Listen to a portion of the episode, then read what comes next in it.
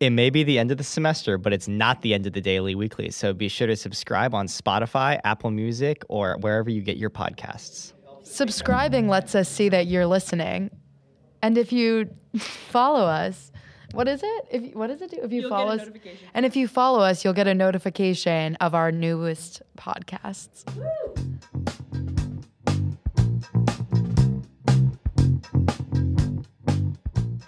Last November, Michigan passed Proposal 18 1, which legalized adult use of recreational marijuana and possession of up to 2.5 ounces.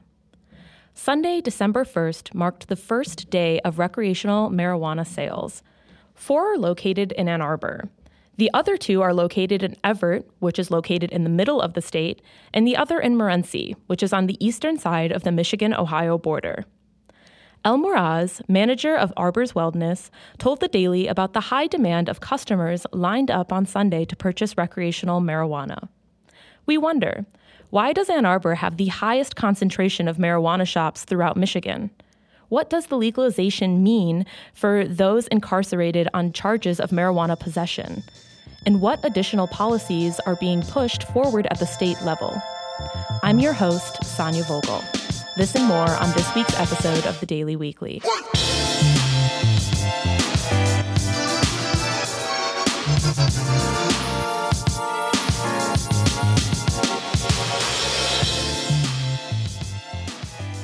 Hi, I'm Angelina Little.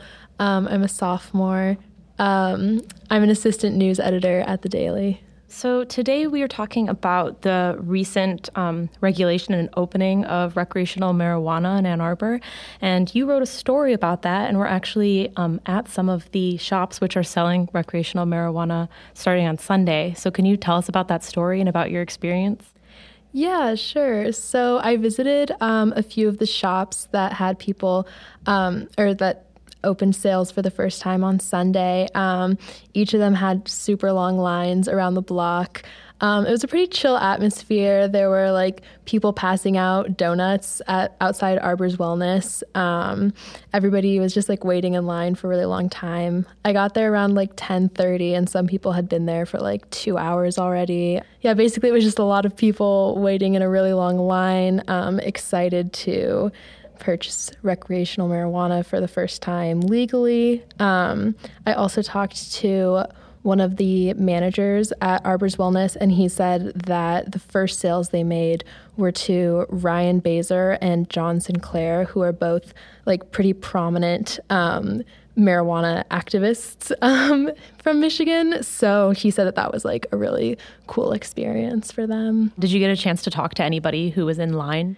Yeah, I talked to a few people, good variety of demographics of who were there. Probably more on the older side, like there weren't like a lot of students. I talked to one woman who said that she uses marijuana for fibromyalgia and like pain management for migraines, um, but she doesn't have a med card. I talked to some younger people who just were there because they love weed, is sort of the explanation I got. Absolutely. Um, also, you mentioned that you spoke with one of the, or a manager from Arbor's Wellness.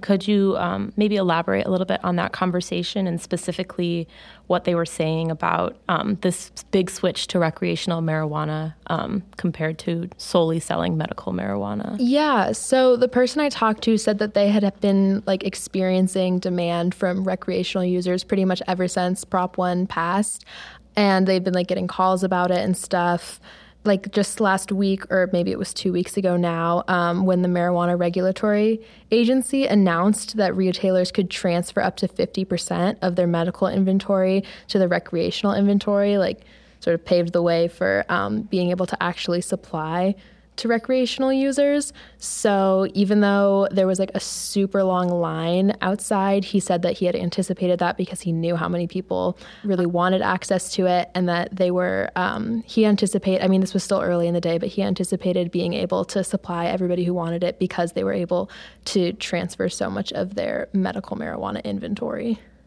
Um, could you speak a little bit more on, for people who don't know, why recreational marijuana hasn't been available since the proposal um, passed last November, since it is now just becoming recreationally available?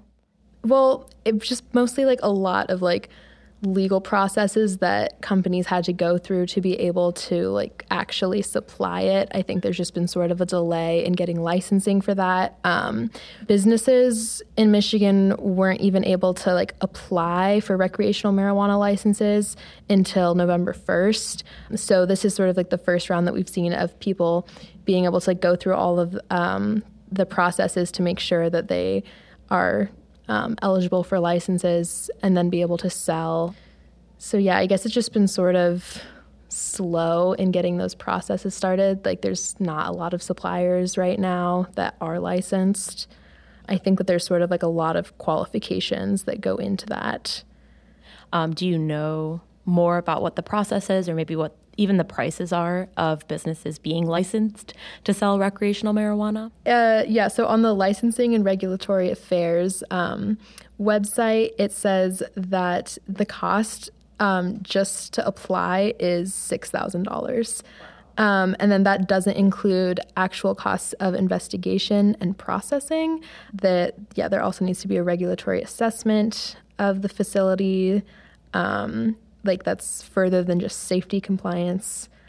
So, with that, like a hefty cost of being licensed, did anyone mention how much, um, like, were prices up higher depending on what you're buying? I didn't, I was mostly talking to people who hadn't purchased anything yet, but I know, again, I already mentioned this, but there's a 10% excise tax in addition to Michigan's 6% sales tax. So recreational products are more expensive. Well, with all of that, thank you so much for joining us. This has been wonderful. Yeah, thank you for having me.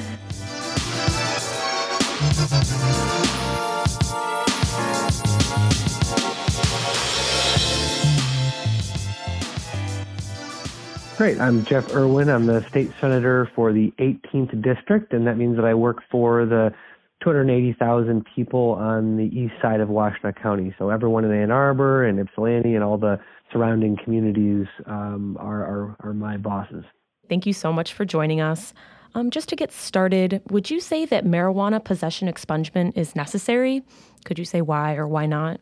I do. Uh, it's part of why I introduced Senate Bill 416, which provides for the same. And uh, just as a bit of background, uh, when I was a member of the state house representing Ann Arbor, I introduced legislation to legalize cannabis. Uh, I was involved in the um, creation of and the campaign around Proposal One. So, um, you know, this is not an issue that is new to me. Uh, I've been involved in cannabis law reform for some time and I can tell you that when we were drafting Proposal 1, uh, there were many of us who were around the table who were pushing strongly for uh, baking some sort of expungement, uh, you know, uh, record set asides into the proposal. And we even did polling on that, and the polling showed that uh, the public was very supportive, and it actually increased public support of Proposal 1. Uh, but some constitutional restrictions on sort of how ranging uh, a citizen initiative can be led us to uh, take that out. State Constitution provides a few different opportunities for citizens to go to the ballot. You can amend the Constitution, you can do a referendum of a bill that's been passed, or you can do a citizen initiative, which is what we did with Proposal 1. And a citizen initiative operates much like a legislative bill in terms of the restrictions that are on what you can put in a legislative or a citizen initiative. And so if you go into the legislative article of the state constitution, there's something that's often referred to as the title object clause. And it basically says that each bill can only be about one thing and that um, the title of, of, of the bill has to match it. And the idea behind this was to prevent people from uh, you know, amending bills in ways that had nothing to do with what was inside of that bill, or uh, vacating all the content of a bill and completely replacing it with something different, but still calling it uh, uh, what it was called before, uh, all those types of things. And so, in other words, um, the citizen initiative process is also uh, limited by all of those um, restrictions. And so the concern was that by including criminal expungement into the initiative itself, it would have been essentially trying to pass two laws as one law. And the courts uh, could have uh, prevented it from going to the ballot on that technicality. So I feel that now that the citizens have passed uh, Proposal 1 strongly, now that we've legalized adult use of cannabis in Michigan, uh, the legislature uh, ought to go back and finish the job and ensure that anyone who is still harboring a record for uh, behavior that is now legal uh, has that uh, record cleared and um, enjoys exoneration from you know those charges, which, uh, in my view, should never have been criminal acts in the first place. Yeah, absolutely. Um, could you touch on the expungement efforts currently being brought forward in the state? Um, how far have they made it in the House and or the Senate? What's actually happened in Lansing is that this discussion started in the House, and there were a number of House bills uh, that were all part of a package around expungement that were just recently passed out of the House. We're going to start debating those in early January in the Senate Judiciary Committee, of which I'm a member. Uh, yeah. Those bills uh, extend beyond just cannabis and provide additional opportunities for exoneration for a wide range of crimes. Uh, basically, everything that isn't assaultive or you know that potentially carries a life sentence. Uh, um, you know, we're looking at expanding opportunities for expungement in all those areas. Um, so I've got, I'm very optimistic about the prospects of this legislation, and and I'm I'm feeling as though based on the trajectory of it all that uh, it's really more about uh, how good is our exoneration opportunity going to be? Uh, how how good is our second chance uh, going to be for folks versus um, you know what we were thinking about maybe six months ago, which was are we going to be able to get anything uh, over the line? I feel like there's a lot of momentum on this. There's a lot of bipartisan support, and even though Democrats and Republicans come to the issue for slightly different reasons, uh, there's a lot of bipartisan support around the idea that um, people deserve second chances if people have uh, committed a crime, but then you know stayed uh, uh, uh, free from any criminal uh, convictions for a long period of time. You know that they should be able to have that wiped off their record. And there's also, I think, a pretty broad sense that with respect to cannabis, now that the people have spoken, if you've got a conviction for something that's now legal, you should you know be able to have that wiped off your your record. Changing gears a bit to speak specifically about Ann Arbor, why are four of the six recreational marijuana shops in Ann Arbor? What about larger cities in southeast Michigan, like Detroit or Dearborn, for example? The simplest answer is that the Medical Marijuana Facilities Licensing Act of 2016 and Proposal 1 both have strong local control components. Both laws allow local communities to decide whether or not to allow cannabis businesses in their communities, and if so, you know where and and you know at what times and uh, how many. And so, uh, as a result, many many communities have said that they don't want these businesses in their towns or in their townships. Um, I think this is happening for two reasons. One is because I think there are a lot of community leaders who are taking a wait and see approach. They're feeling like, like let, let's let Ann Arbor and some other communities uh, kind of race ahead and figure this out, and then we'll crib off of their work and you know try to make sure nothing the sky doesn't fall. Um, you know, or just you know crib off other people's work in terms of the details of uh, of all the zoning decisions and whatnot that need to be made. So there's that piece, but then there's also the simple fact that support for ending cannabis prohibition is very generational, and uh, it's it's all, it's a better predictor of people's support. You know, age is a better predictor of people's support for ending cannabis prohibition than than even party. And um, what is undeniably uh, uh, true, uh, it's not controversial that uh, older residents tend to vote more than younger residents. They tend to be more involved in their community affairs. Uh, and they certainly tend to be the ones who get elected to make these decisions for their communities.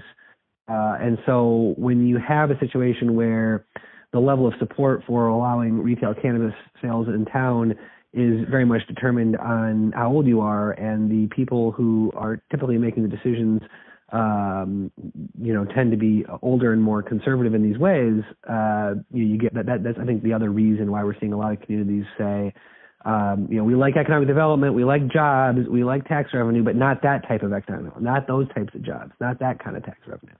And um, you know, and, and, it has it has a lot to do also with uh, some of the um, you know uh, lack of understanding that people have of, of, about public safety.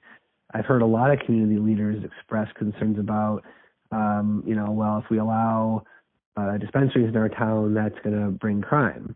Uh, the, truth is just the opposite. Um, we know from all the research on crime, particularly crime in urban areas, that the best way to address it is with eyes on the street, with activity, with people. And you know, you take these uh, blighted, uh, darkened storefronts and you light them up and you put security cameras in them and you put uh, you know employees and customers. That's eyes on the street. That is, there's nothing that that's going to make uh, a place safer than than more people and more activity. Um, and then also, a part of the goal here and my my main goal when I got involved with this was to ensure that uh, you know people had their civil liberties restored and that people weren't thrown in a cage for doing something that uh, creates no victims and should be their own personal choice. Uh, but for a lot of people, and, and this is a, a, a, a, lesser reason for myself, uh, but still a reason nonetheless, uh, the idea of breaking the black market and taking this power out of the hands of criminal operations and putting it into a safe and legal space where uh, product can be tested, public health can be looked out for, consumers can be protected, uh, people aren't going to get ripped off, and so that we can get some of the violence out of um, you know the back end of the drug trade. You know that's a that's a that's an important possible gain that can be had as a result of legalization. And if these communities are saying no to retail sales and they're in their downtowns, what they are implicitly saying yes to is illicit sales in their neighborhoods. And I don't think that they they don't they don't hear their words that way, but the world hears their words that way. The market hears their words that way. The black market drug dealers hear that, and um, you know they're the ones who benefit from you know a lack of legal access. Right absolutely.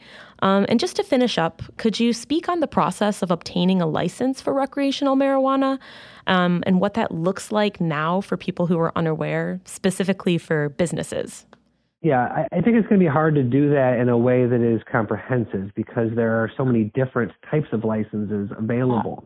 So let me start with that. There within the uh, medical marijuana and also within the adult use market uh, there are a, number of different business lines that you can get into.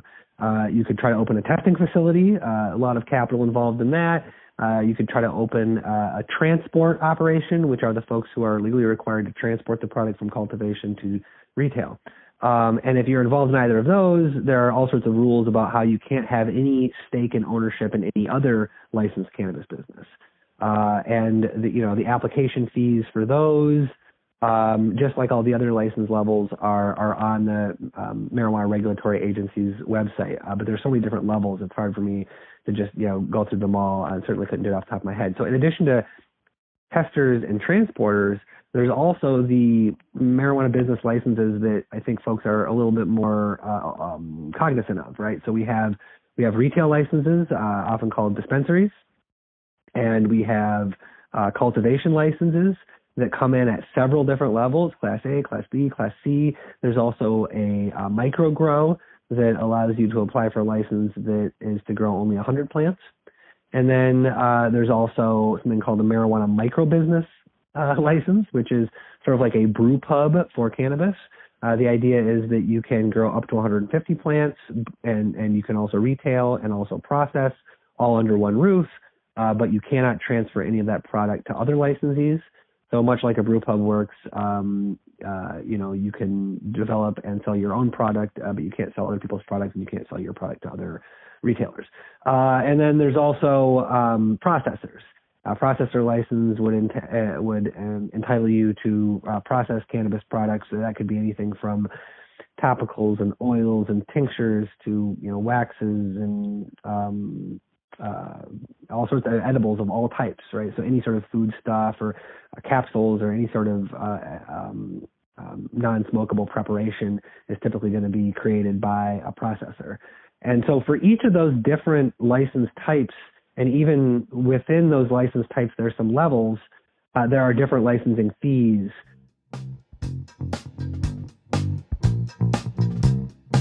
Thanks for listening to this week's episode of the Daily Weekly. Again, I'm your host, Sonia Vogel. This episode was produced by audio engineer Gibson Gillette Barons, executive producer Catherine Newhan, audio producers Josh Sodakoff, John Coonan, and Abigail Elwart, as well as content producers Kareem Rafai, Callie Teitelbaum, and Rachel Fagan. All of the amazing music in this episode was made by Gibson Gillette Barons.